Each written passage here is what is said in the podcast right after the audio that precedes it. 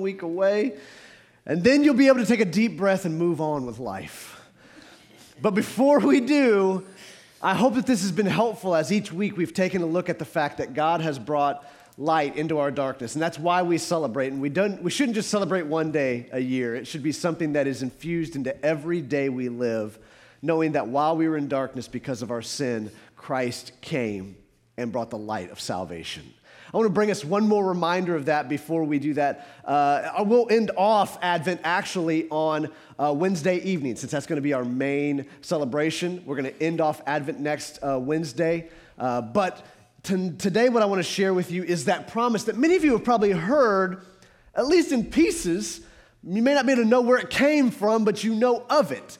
And I want to share that with you this morning. Again, looking at that picture of God bringing light in the midst of darkness. In Isaiah chapter 9, God shares his promise to the people. Now, remember, the people of God are, are going to be carried off into exile and, and they're going to find themselves in what they would call spiritual darkness. They feel like they're separated from God, like God is nowhere near them while they're off in exile.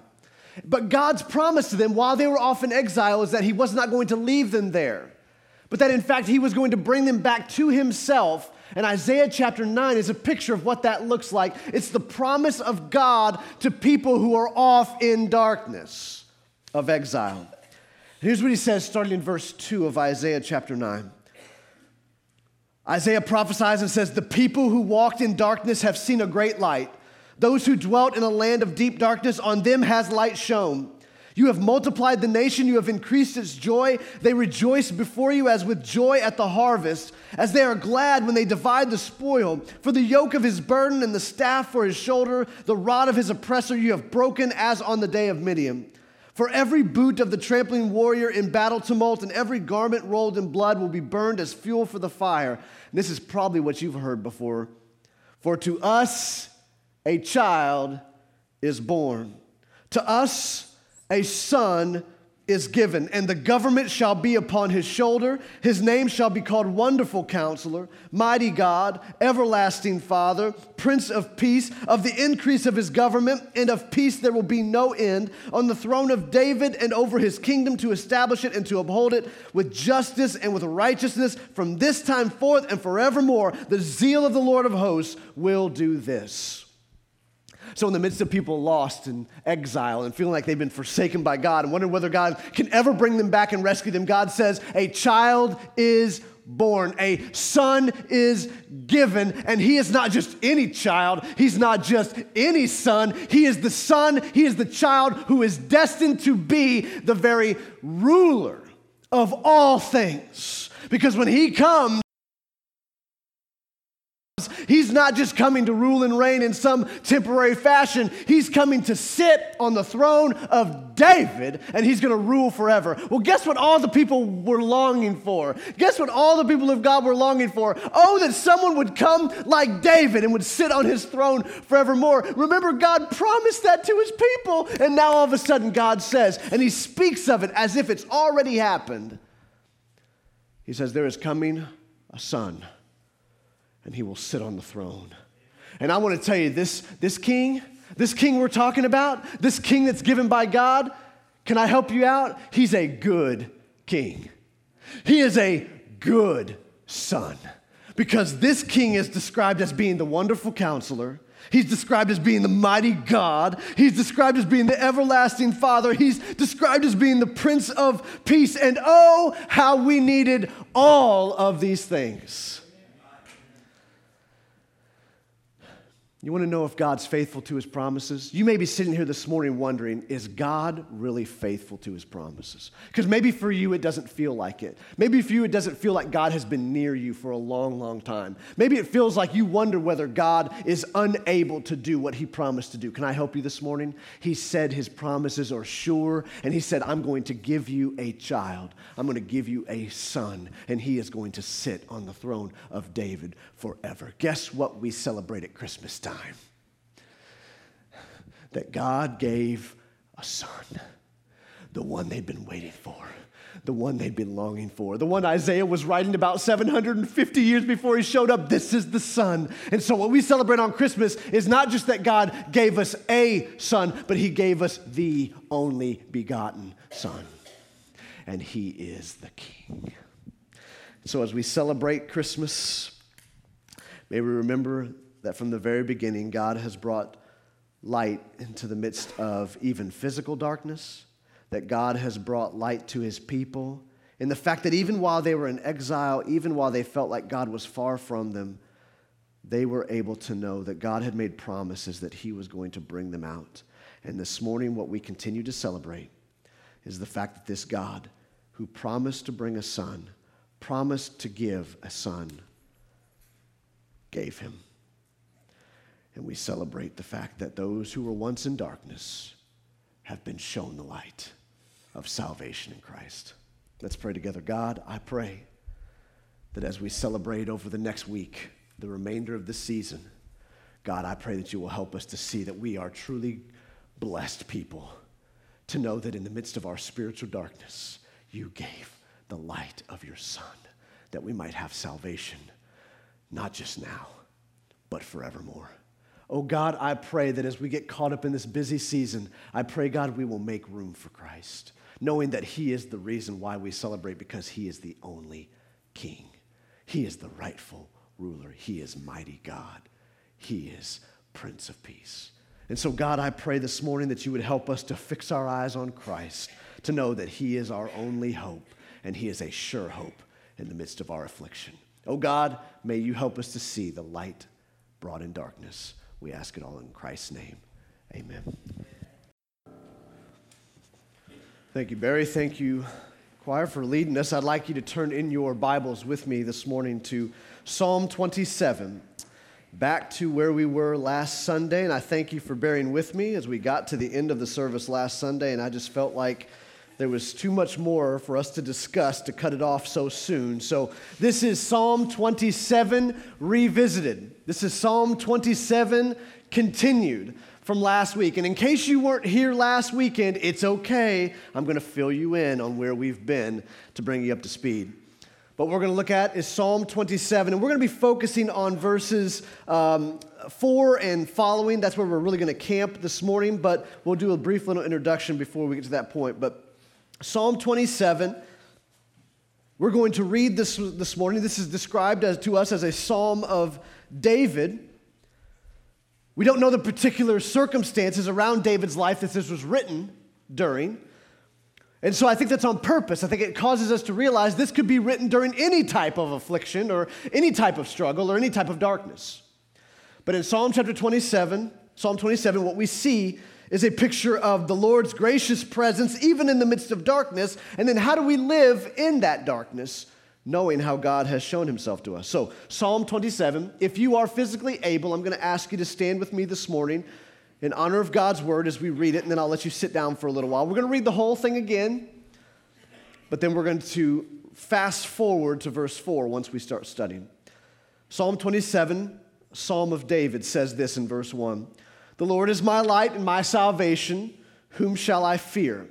The Lord is the stronghold of my life. Of whom shall I be afraid? When evildoers assail me to eat up my flesh, my adversaries and foes, it is they who stumble and fall. Though an army encamp against me, my heart shall not fear. Though war arise against me, yet I will be confident. One thing have I asked of the Lord, that will I seek after that I may dwell in the house of the Lord all the days of my life, to gaze upon the beauty of the Lord and to inquire in his temple.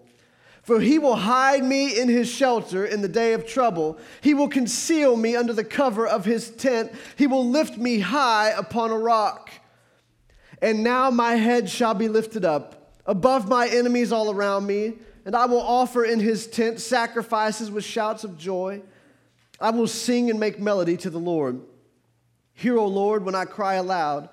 Be gracious to me and answer me. You have said, Seek my face. My heart says to you, Your face, Lord, do I seek. Hide not your face from me. Turn not your servant away in anger, or you who have been my help.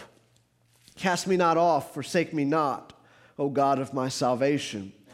For my father and my mother have forsaken me, but the Lord will take me in. Teach me your way, O Lord, and lead me on a level path because of my enemies. Give me not up to the will of my adversaries, for false witnesses have arisen against me, and they breathe out violence. I believe that I shall look upon the goodness of the Lord in the land of the living. Wait for the Lord, be strong, and let your heart take courage. Wait for the Lord. Let's pray. God, I ask you to help us this morning as we study your word to understand it.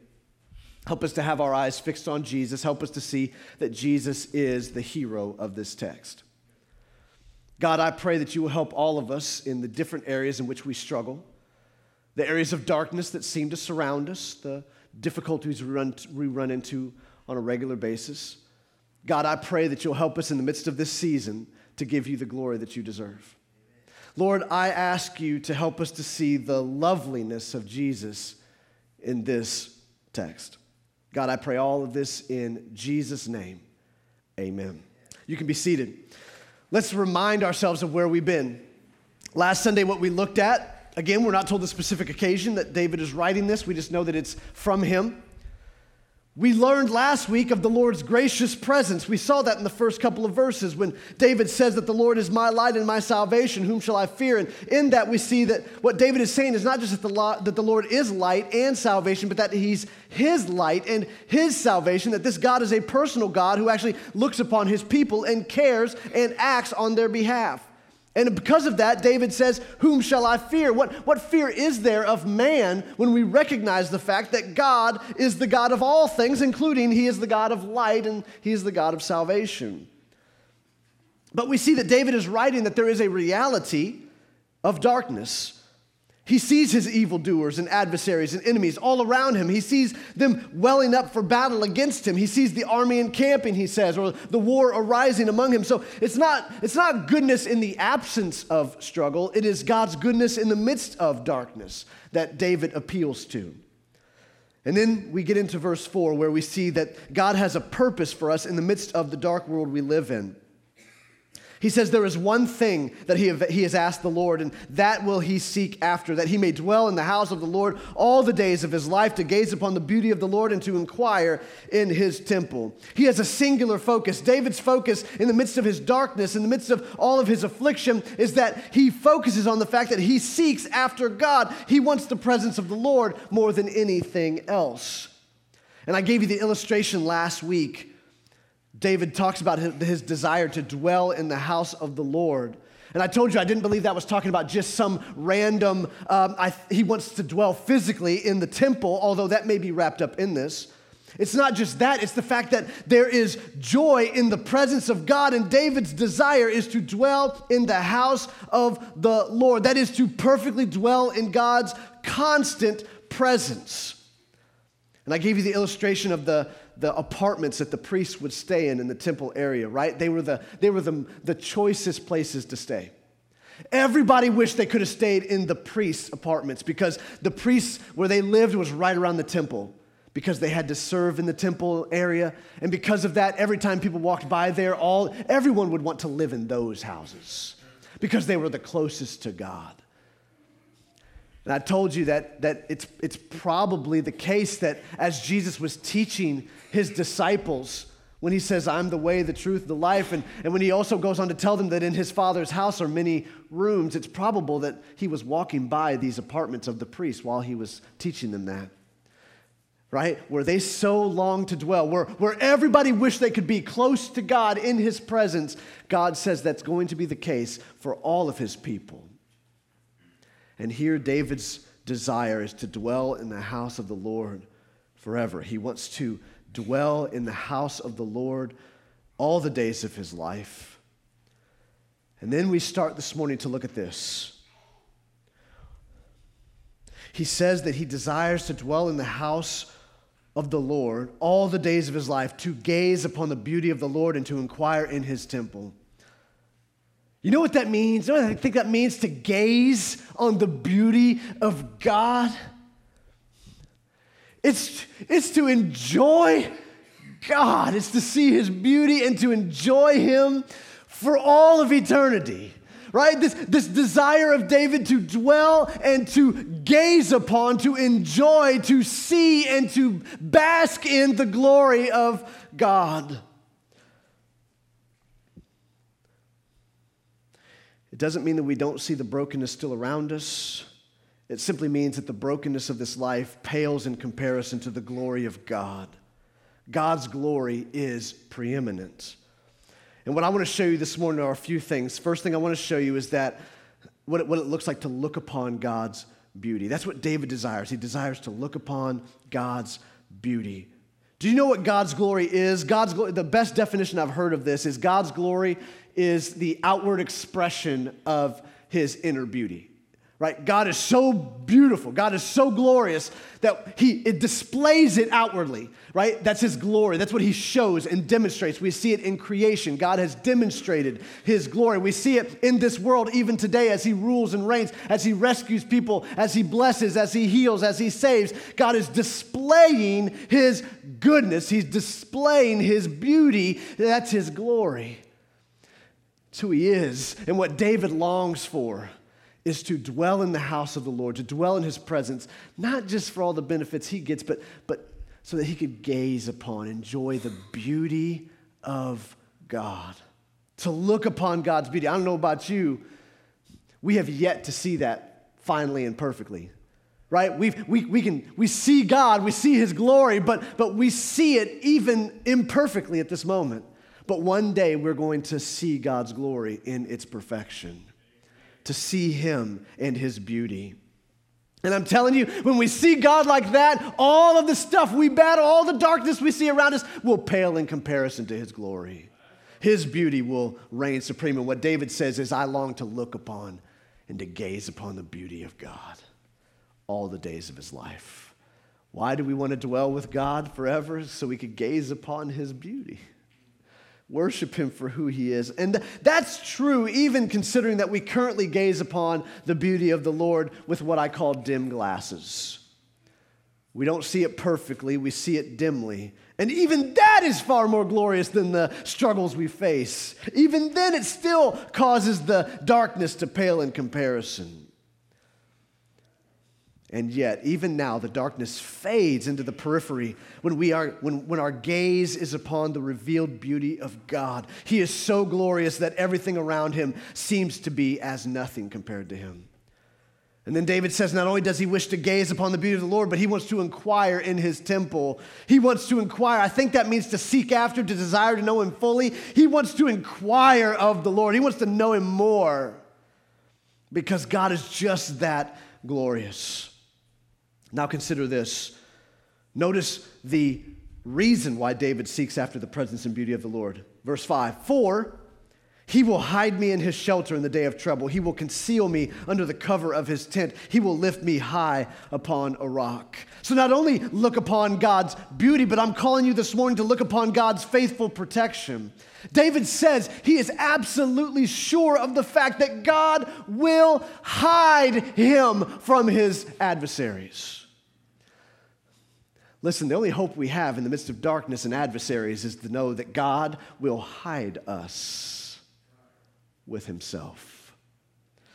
Notice what he says. First, he says that we're hidden beyond reach. He says, He will hide me in his shelter. He will conceal me under the cover of his tent. I love this, right? Because when you got people bearing down on you, the, the greatest need you have is that someone might hide you away tuck you away somewhere, keep you safe. And that's exactly what David knows God's going to do for him, even in the midst of all of his adversaries. He will hide me in his shelter, he will conceal me under the cover of his tent. But not only is God going to hide him, but God is going to lift him up out of reach. So not only does he hide him beyond reach, he lifts him above reach. Because David says, He will lift me high upon a rock. The picture is being elevated above everyone so that when you have an elevated position, one person can take out more of enemies by themselves if they're elevated than if they're not. It's a, it's a protective stance. So not only is God going to hide him away, but David says, God will also lift me high upon the rock.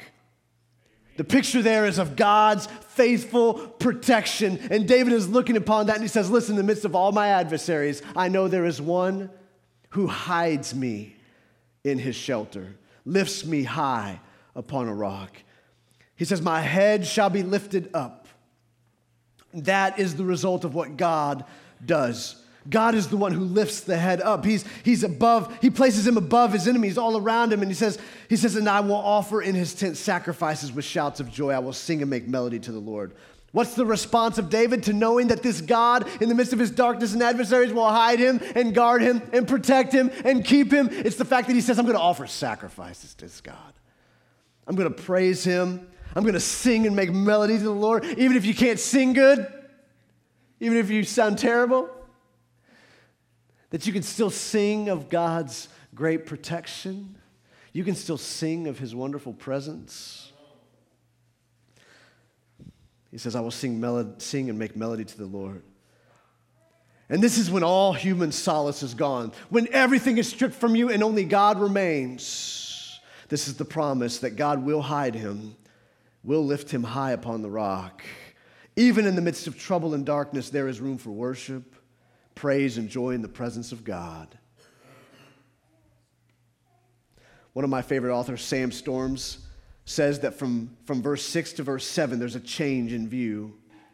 It appears in verses 1 through 6 as if, as if David is been lifted up into the heavens and he's looking down on threatening enemies and the troubles of life. And he sees how they pale in comparison to God. Now, in verse 7, the transition seems to bring him down to earth. And now David is looking at the afflictions that face him. He looks at all the darkness around him. And look what David says in verse 7 Hear, O Lord, when I cry aloud, be gracious to me and answer me. You have said, Seek my face. My heart says to you, Your face, Lord, do I seek. Hide not your face from me. So David is sure of the victory of God, and yet he still prays for deliverance in the midst of that. That's how we live today. That's how we live in the midst of darkness. Is we're sure of victory, but we still pray our guts out that God will deliver us. David lays out his petitions before God. This is him just burying his soul to the Lord in the midst of darkness and he says, "Hear when I cry." What he desires of God is that he might hear him. Verse 7 Hear, O Lord, when I cry aloud. Can I help you? That's not just crying in his heart, that's David crying out audibly for God to deliver him. There's a different type of stress involved with that. He says, Oh God, hear when I cry. Hear me when I petition you. He says, he goes on and says, Hide not your face from me. What would it mean for God to hide his face? Well, I think it, it's the picture of a judge refusing to hear the case of someone who has come before him and turning them away. And then David asks, he petitions God, turn not your servant away in anger.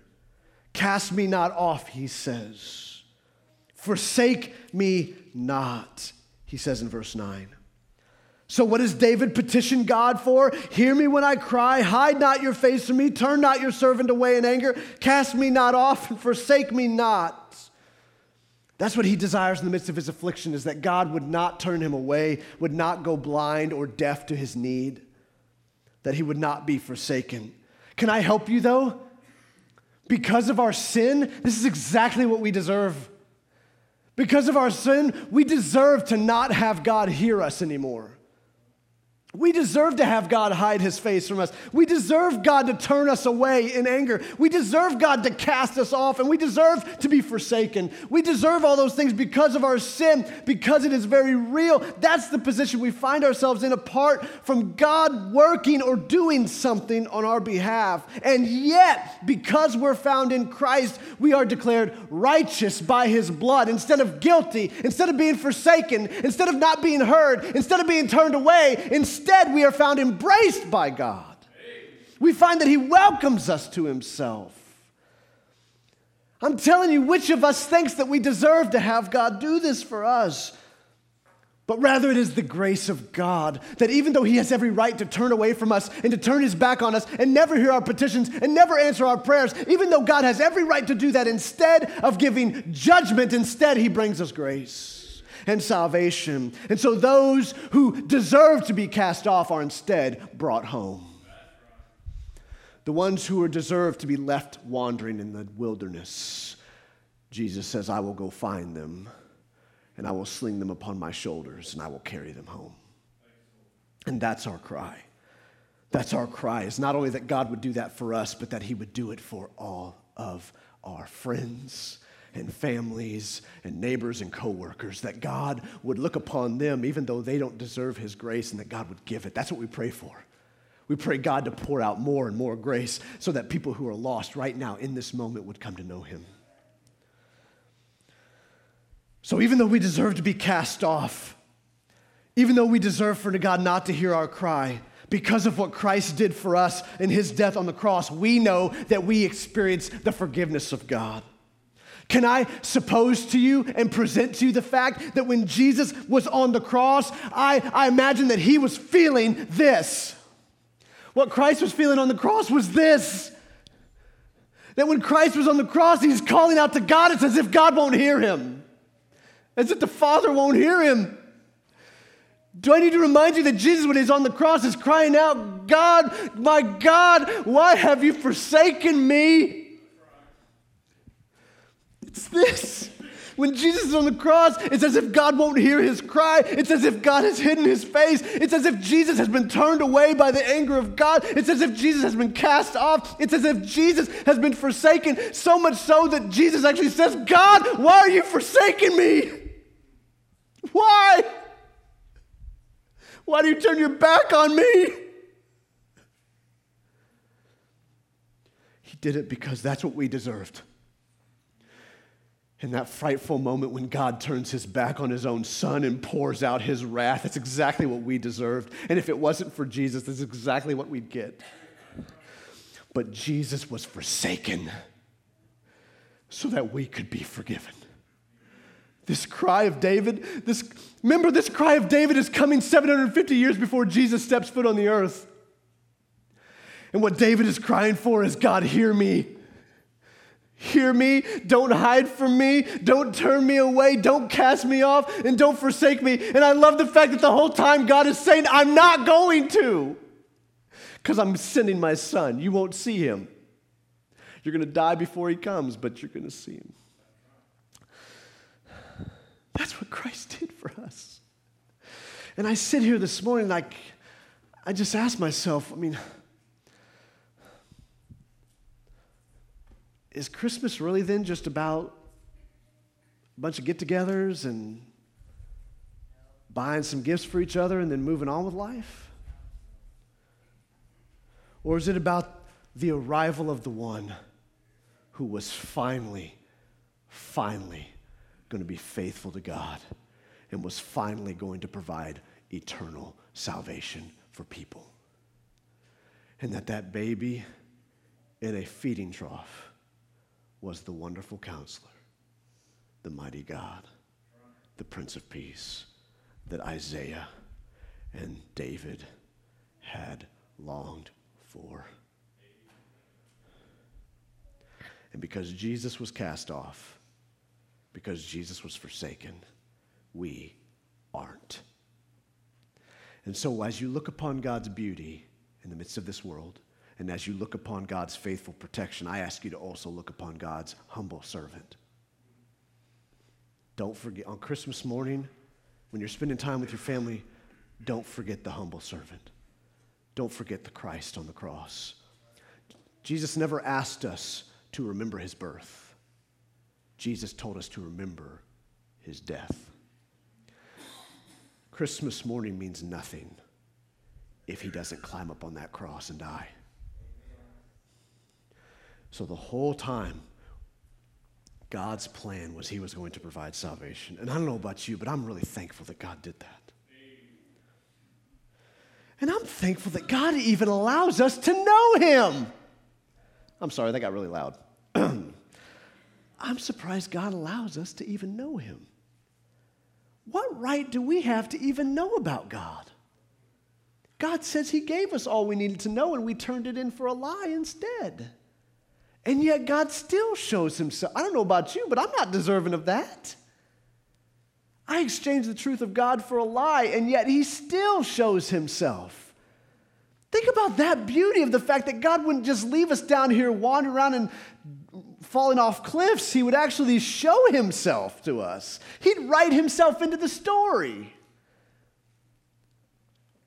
Richard Sibbes, one of my favorite Puritan authors, said this He, meaning God, is willing to open and discover himself. God delights not to hide himself. I don't know about you, but sometimes we describe God as if he's like put a puzzle and a maze together and we're supposed to figure it out. Like God's hiding off in a back room, and if you can just figure out which way it is to the room, you can get there and you can open it up, like, oh, there's God. But that's not what God has done. That's what human religion does. It hides God in the closet, makes you go try to find him. But what God has done, what, what Christianity teaches us, is that God has shown himself. He didn't wait to wander through the cavern, He didn't make a labyrinth. He showed up. He said, Here I am. Here's my son. I love the fact that God, God does not delight in hiding himself. He delights in showing himself and, and leading people to himself. And in fact, the fact that God is so gracious to allow us to come before Him with our petitions blows my mind. And it should blow yours too, especially if you know exactly uh, how much you've sinned in the past week. That God would hear your petition still. What grace that God allows us to come before Him with our petitions. But this is how we are to live amid darkness. We are to be in constant reliance on God, pursuing after Him, resting in the promise of Hebrews 13 5, where He says He will never leave us nor forsake us. That's because Christ has rescued us. And then finally, I want you to look at verse 13 of Psalm 27. David says, I believe that I shall look upon the goodness of the Lord in the land of the living. Now, that's faith. That's faith to know in the midst of darkness, in the midst of affliction, David knows, I'm going to look upon my God. Listen, this morning, if you're a Christian, I want you to have the certainty and the assurance of knowing that you're going to look upon your God. Right? He said, the life of a Christian living in a world marked by darkness is to be marked by faith. We don't see it perfectly yet, but we trust God that He's going to show us Himself fully when He comes back and takes us to be with Him. David says, I believe that I shall look upon the goodness of the Lord. He doesn't say that in spite of affliction, he says that in it. I know I'm going to see him. I know I'm going to see him.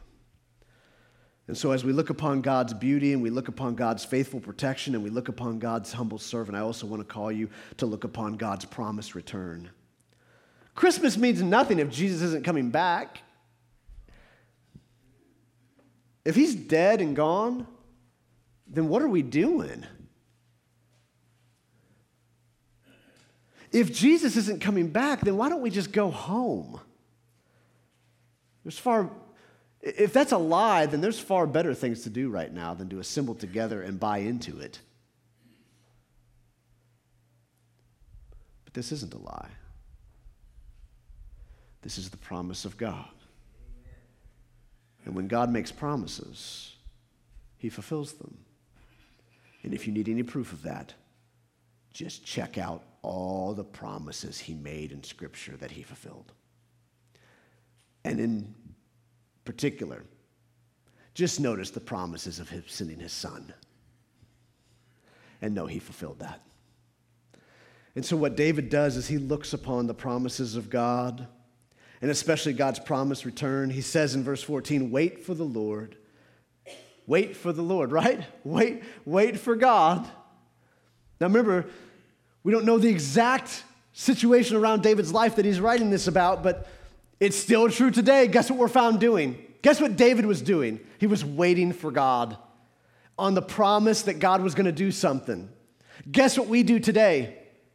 We wait on God. We're in the exact same spot, except we've seen Christ come and he hadn't. But what are we, what are we found doing in the midst of darkness? Being scared. Oh, I don't know if we're going to make it. I don't know if it's good. It's all done. No, we're found waiting boldly in the promise of God that we will be with him. We will be in his presence forever, and he is going to return. David says, Wait for the Lord. My encouragement to you in the midst of your affliction, in the midst of your problems, in the midst of your struggles, in the midst of your hurt, wait for God. He's faithful to his promises. He will deliver you ultimately from all of this pain. Wait on him. Wait on the Lord. And then he says, be strong. So while you're waiting, be strong. Know that, know that God is more powerful than anything you and I will ever face in this life. Wait for the Lord, be strong, and let your heart take courage. I don't know about you. I need to be told that all the time. Wait for the Lord, be strong, and let your heart take courage. Why can we do those things? Only because God is faithful to his promises. He will deliver us ultimately as his children.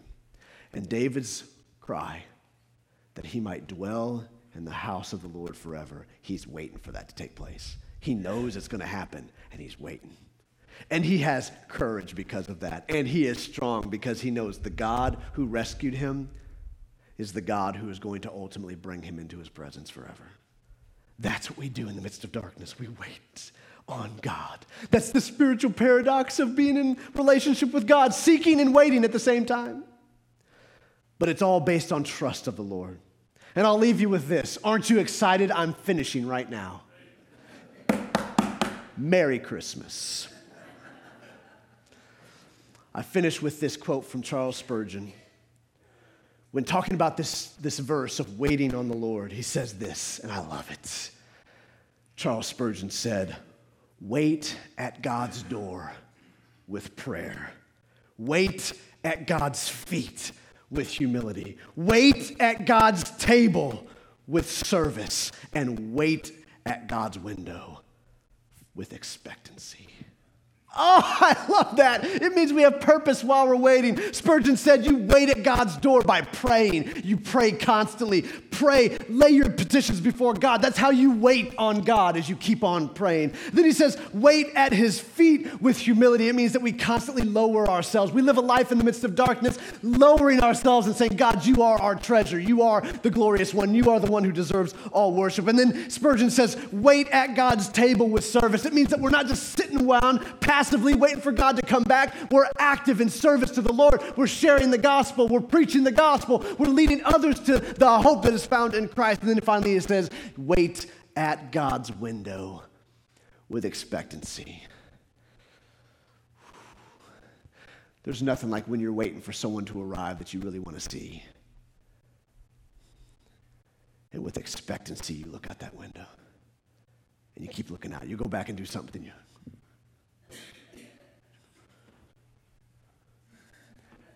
That, that's, that's how we live. That's how we wait on God. Is we wait with expectancy. We're not just living our lives over here doing our thing with our backs turned, just not even, not even worried about whether God's going to come back or even concerned with the fact that, that there is eternity in stake, but it's living life constantly.